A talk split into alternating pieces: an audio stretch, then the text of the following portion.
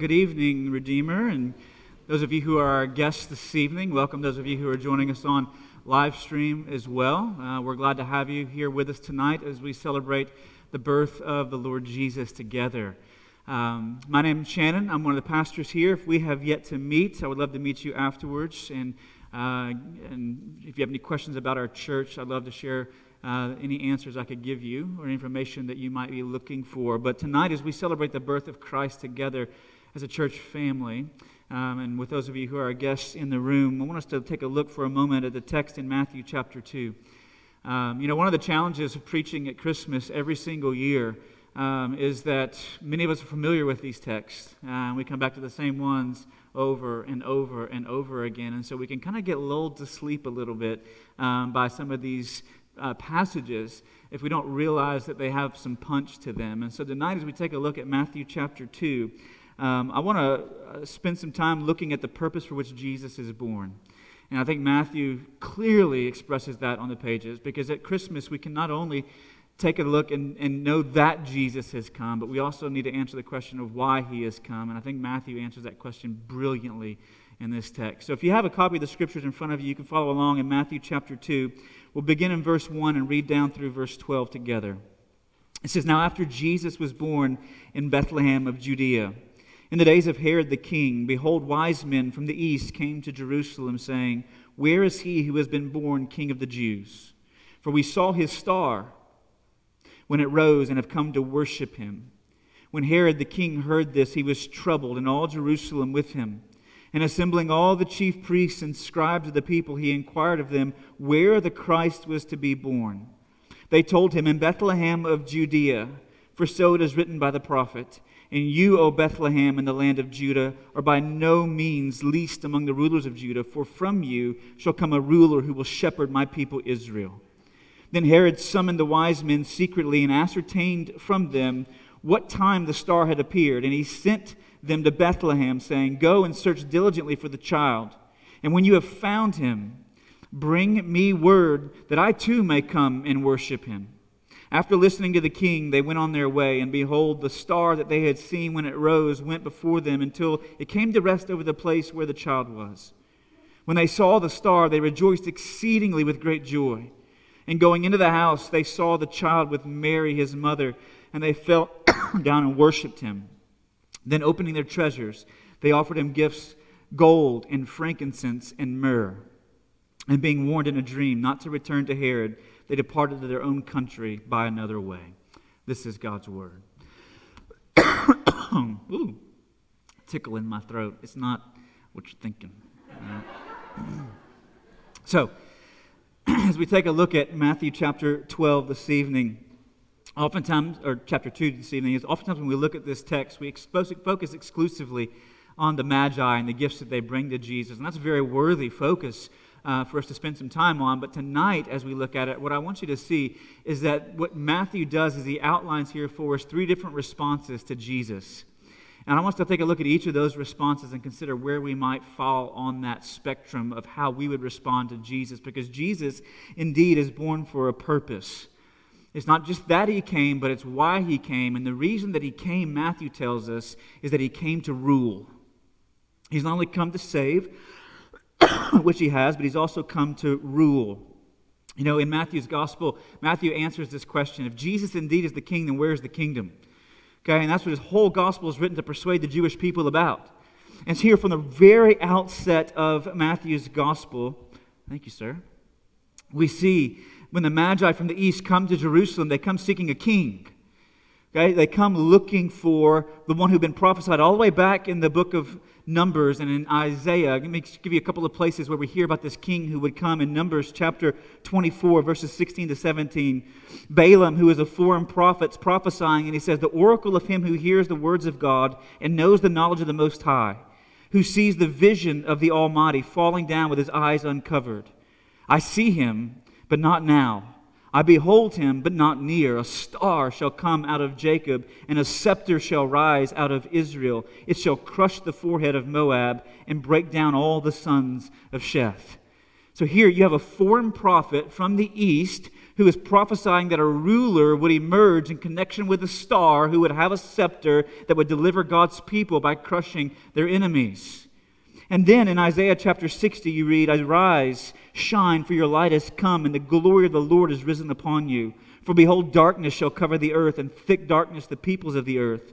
But the Lord will arise upon you, and his glory will be seen upon you. And nations shall come to your light, and kings to the brightness of your rising. Lift up your eyes all around and see. They all gather, they come to you. Your son shall come from afar, and your daughter shall be carried on the hip. Then you shall see and be radiant. Your heart shall thrill and exult, because the abundance of the sea shall be turned to you. The wealth of the nations shall come to you. A multitude of camels shall cover you. The young camels of Midian and Ephah and all those from Sheba shall come. They shall bring gold and frankincense and bring, shall bring good news, the praises of the Lord.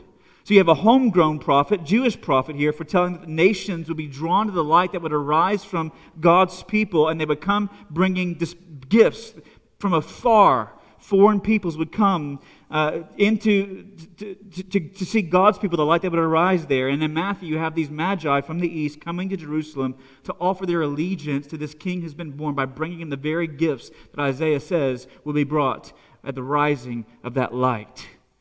Now, it was prophesied, but here in Matthew chapter 2, consider something with me. When the Magi show up in Jerusalem, they ask, Where is he who has been born? What? King of the Jews. In verse 4, when Herod submits an inquiry to the chief priest about where this Christ is to be born, the chief priest and the scribes, they respond in Bethlehem, okay, of Judah. Right? When, when, when Herod's inquiring about the Christ, that term Christ isn't Jesus' last name. I don't know if you know that or not. Um, but the word Christ literally means anointed one. And in the Old Testament, there were three categories of people who were anointed for service you had prophets, priests, and kings. In verse 6, the chief priests and scribes point Herod and the Magi to Micah 5 2 that speaks of a ruler coming out of Bethlehem. So it's very, very clear that Matthew intends to show us that when Jesus makes his arrival, though it be without pomp and circumstance, he's born in a very humble, lowly place in a manger, right? It is not without consequence.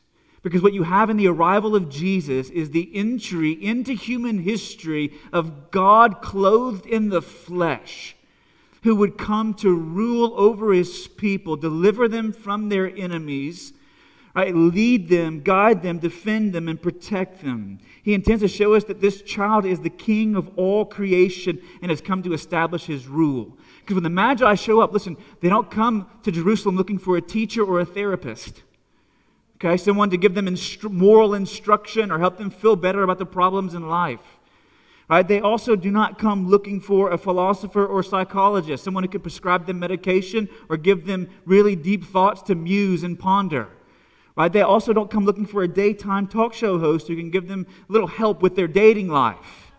Right? What they come when they're asking is where is the king? Where is the ruler? They come seeking a king. And when Jesus Christ makes his arrival into human history, listen, he comes to lay claim on everything that he's created. All the ground that he has established. Right? So, from physical, mental, emotional, spiritual, relational, financial ground, he comes to lay claim on everything as the rightful king. But what we see in the text is not everyone responds to that claim the same way. Now, I want, us, to see three different responses here in the text tonight and pray that the Holy Spirit would illumine for you where it is and how it is you have responded to the claim of Jesus on your own life as he's come to rule. The first response is that of indifference. Look at the Jewish chief priests and scribes. The Jewish uh, the, high priest or the chief priest would have represented Jewish worship there in the temple, and the scribes would have represented the, the, the, the, transmission of Jewish law, of the Old Testament being written, recorded, and passed down from generation to generation. So you got these guys who knew the Bible backwards and forwards. They were well acquainted with the scriptures in the Old Testament, they knew them inside and out. In fact, whenever Herod says, Hey, hey guys, where, where is this Christ supposed to be born? They're like, dial it up, right? Micah 5 2, Bethlehem. That's where he's going to be found, right? So they know the book backwards and forwards, but they do nothing to go and receive the King of all creation who had been prophesied, the one they had read about in the Old Testament scriptures. It's like when Herod asked for the location, you got all these Bible guys standing behind podiums like it's clergy week on Jeopardy, right? And they're like, right, what is Bethlehem of Judea, Alex? Right? And there's just such an indifference, right? As if Jesus is just kind of a trivial figure in human history. Listen, in the same way that those chief priests and scribes responded back then, there are many who respond the same way today with a degree of indifference because for them, Jesus is trivial. Listen, Jesus may have played some part in their life in their childhood whenever they were growing up, but he never moved to the center or the foundation of their life. They never came to terms with the claim that he has on all of their life as their king. And I want you to know something. This is particularly true for those of us who live in the proverbial buckle of the Bible Belt. Okay? J.C. Ryle, who is uh, a long deceased Anglican bishop, said it this way He said, How often the very people who live nearest to the means of grace are those who neglect them most. There is only so much truth in the old proverb the nearer the church, the further from God. Familiarity with sacred things has a dreadful tendency to make men despise them.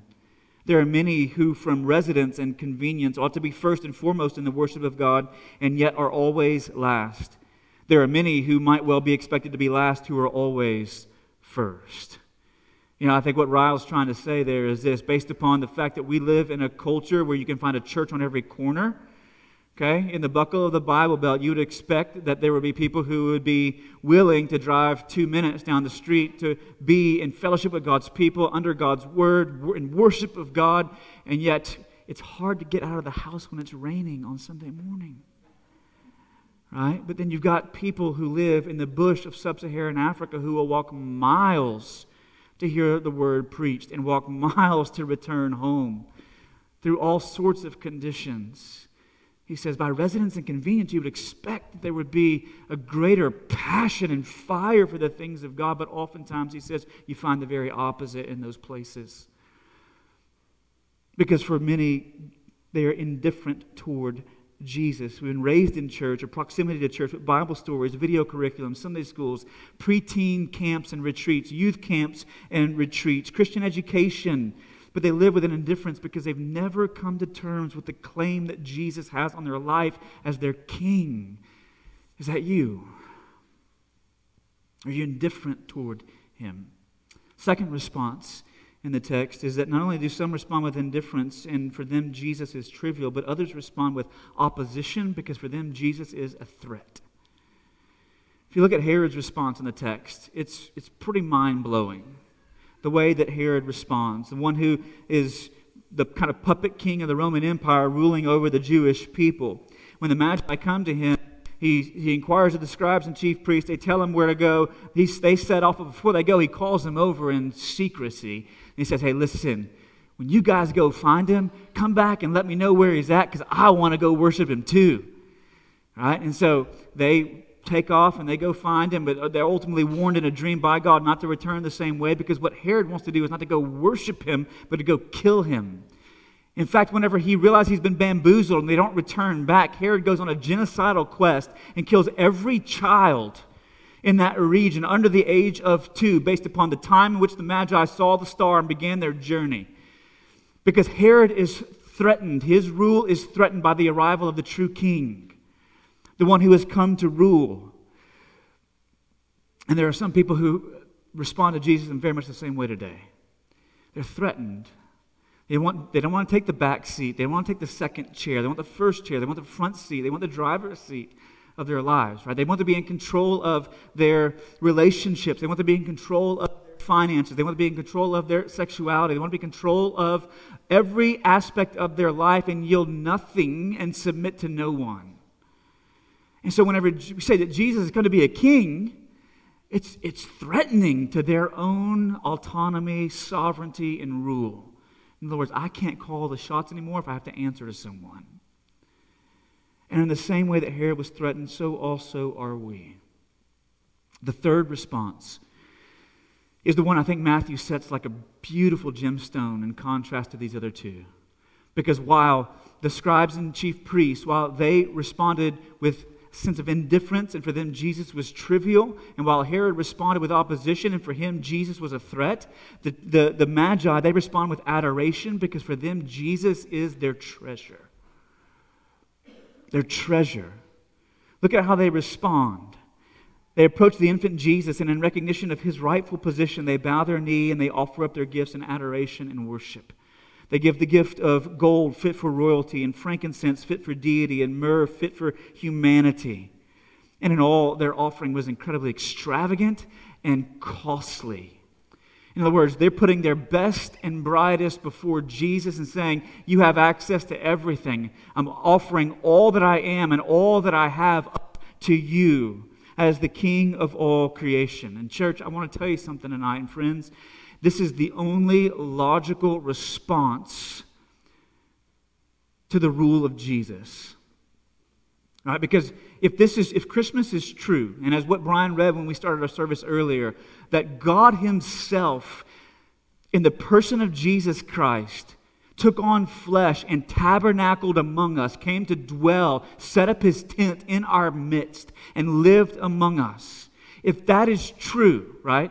It's not just a Lexus December to remember and sentimental and warm fuzzies, but if that's true, then no one can just go to Jesus' Facebook page and push like and then move on about their lives.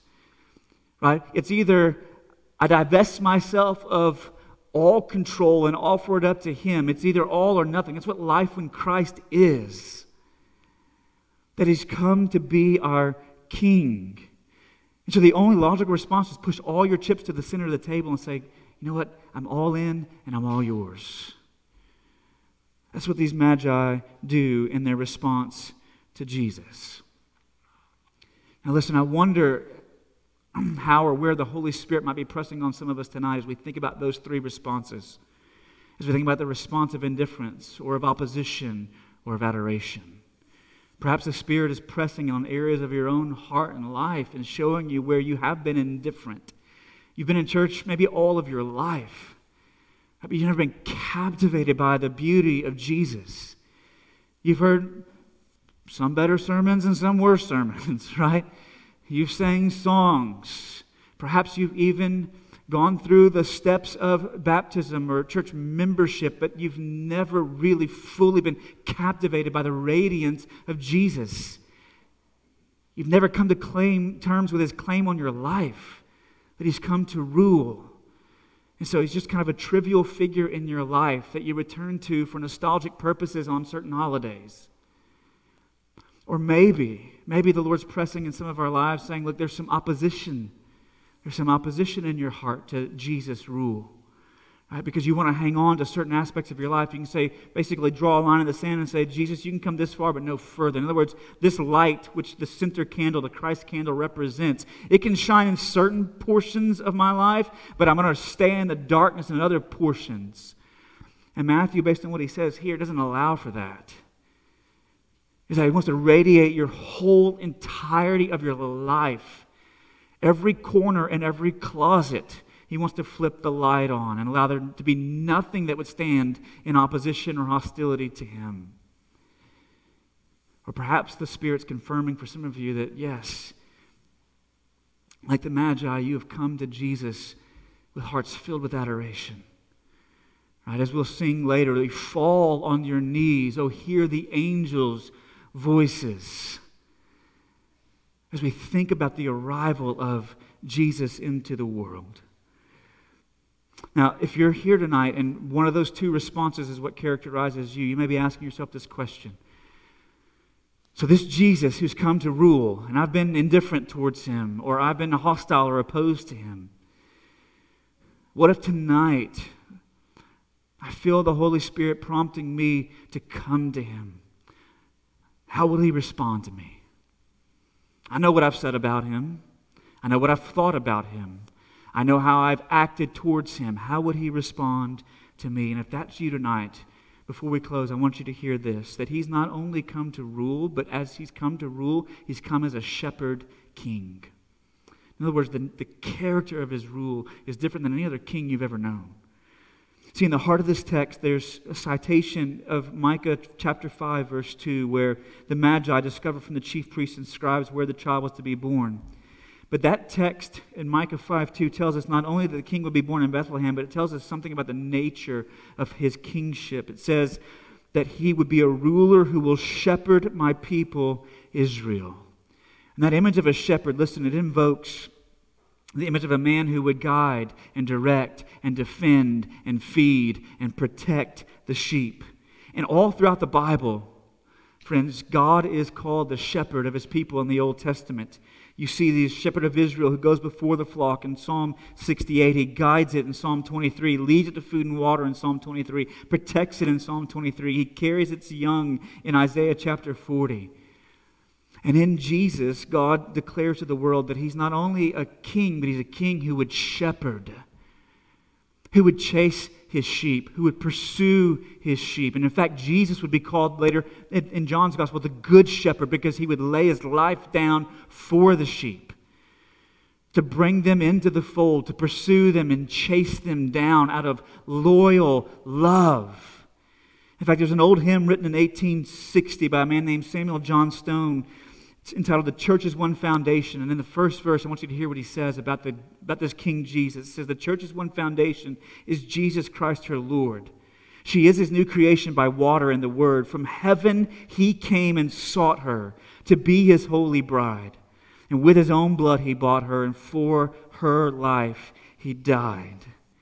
See, the glory of the gospel, church, is not just that Jesus has come to die so that you might possibly be saved, but to actually secure the salvation of those that he has set his affection upon from before the foundations of the world and bind himself to them in covenant love.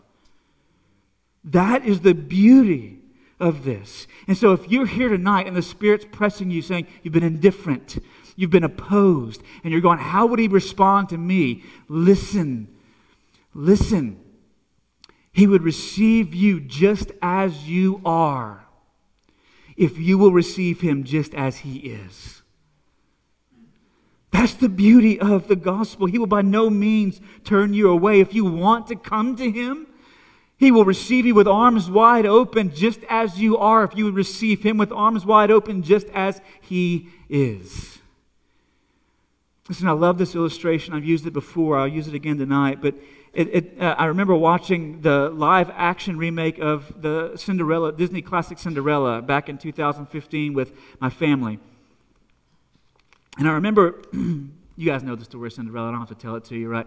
Um, and so, at the end of that live action remake, uh, the prince is chasing down his beauty, okay? And so he's chasing down, he's got the shoe, like the magic's gone, the shoe's there, so he's going house to house and door to door throughout the kingdom looking for the young maiden whose foot would slide into that slipper.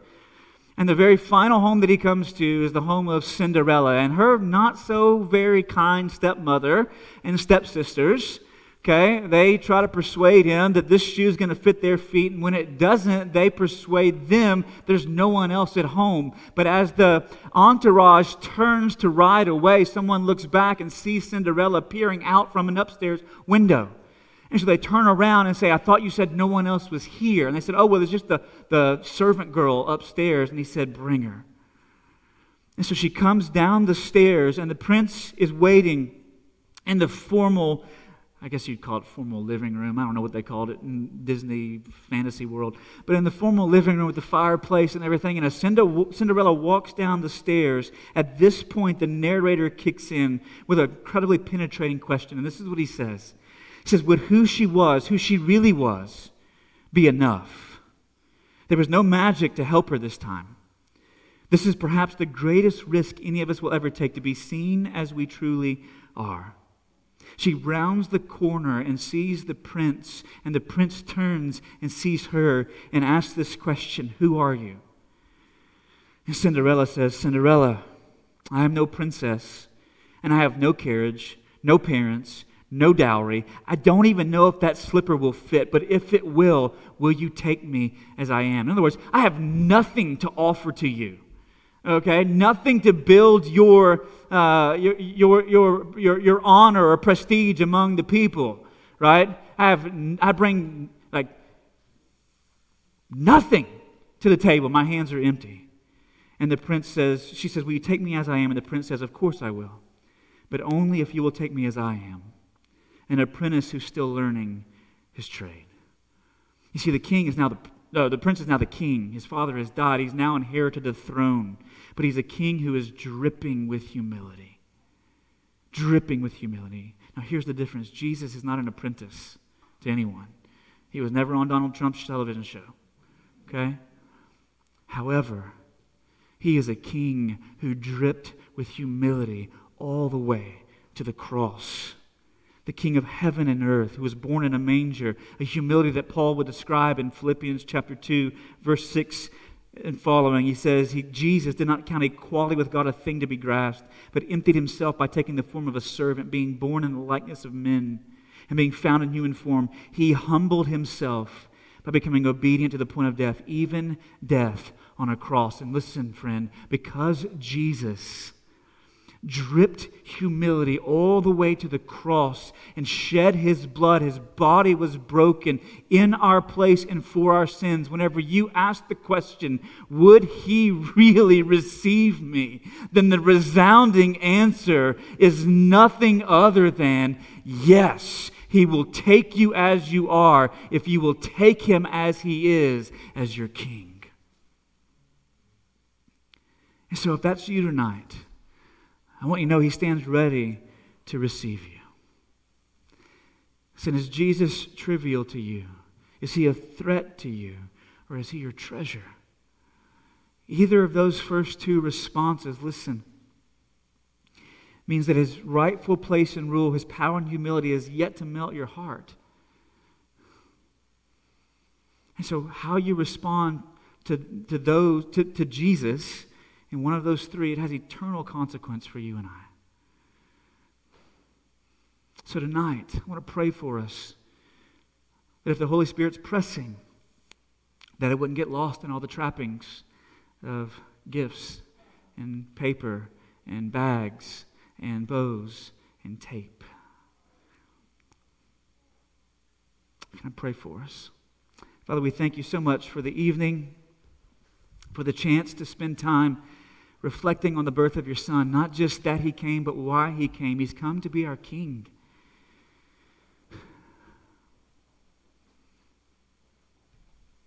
And Father, there is no way to receive him merely as the means to our forgiveness without also putting our lives under his gracious rule.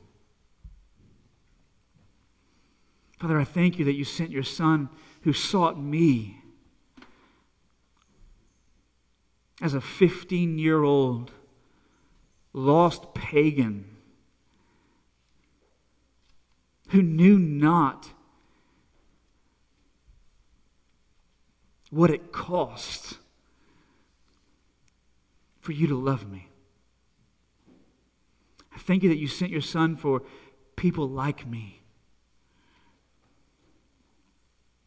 And people like my brothers and sisters and friends in this room tonight. And Father, I pray that your Holy Spirit would press on our hearts, would either confirm our response of adoration or show us where there has been opposition or even indifference. And Father, may we not shrink back, but press in, knowing that if we would come if we would come to Jesus as our King, He would by no means turn us aside. And we pray it in Christ's name. Amen. And tonight, church, as we continue to celebrate the birth of Christ, I want to be reminded of the fact that when Christ is born in this world, we read even earlier, that he came to be a light would shine into the darkness.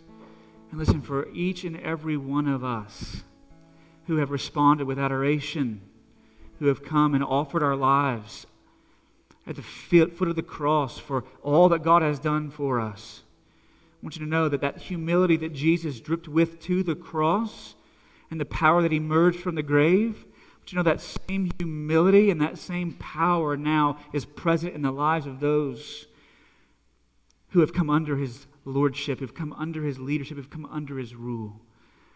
And as such, as the light of Christ shines in our lives, then it begins to shine through our lives to others who are around us. And they see humility and they see power that they know not, they have not access to in this world. so tonight we want to remember that. And as we do, you should have found a candle that was on the seat where you're seated whenever you came in. If you did not, I believe we have a few extra in the back and we can get you one. But I want to take this Christ candle from the center of the Advent wreath and as a reminder of the light of Christ that is shone in our hearts to show us the glory of God in the face of Christ.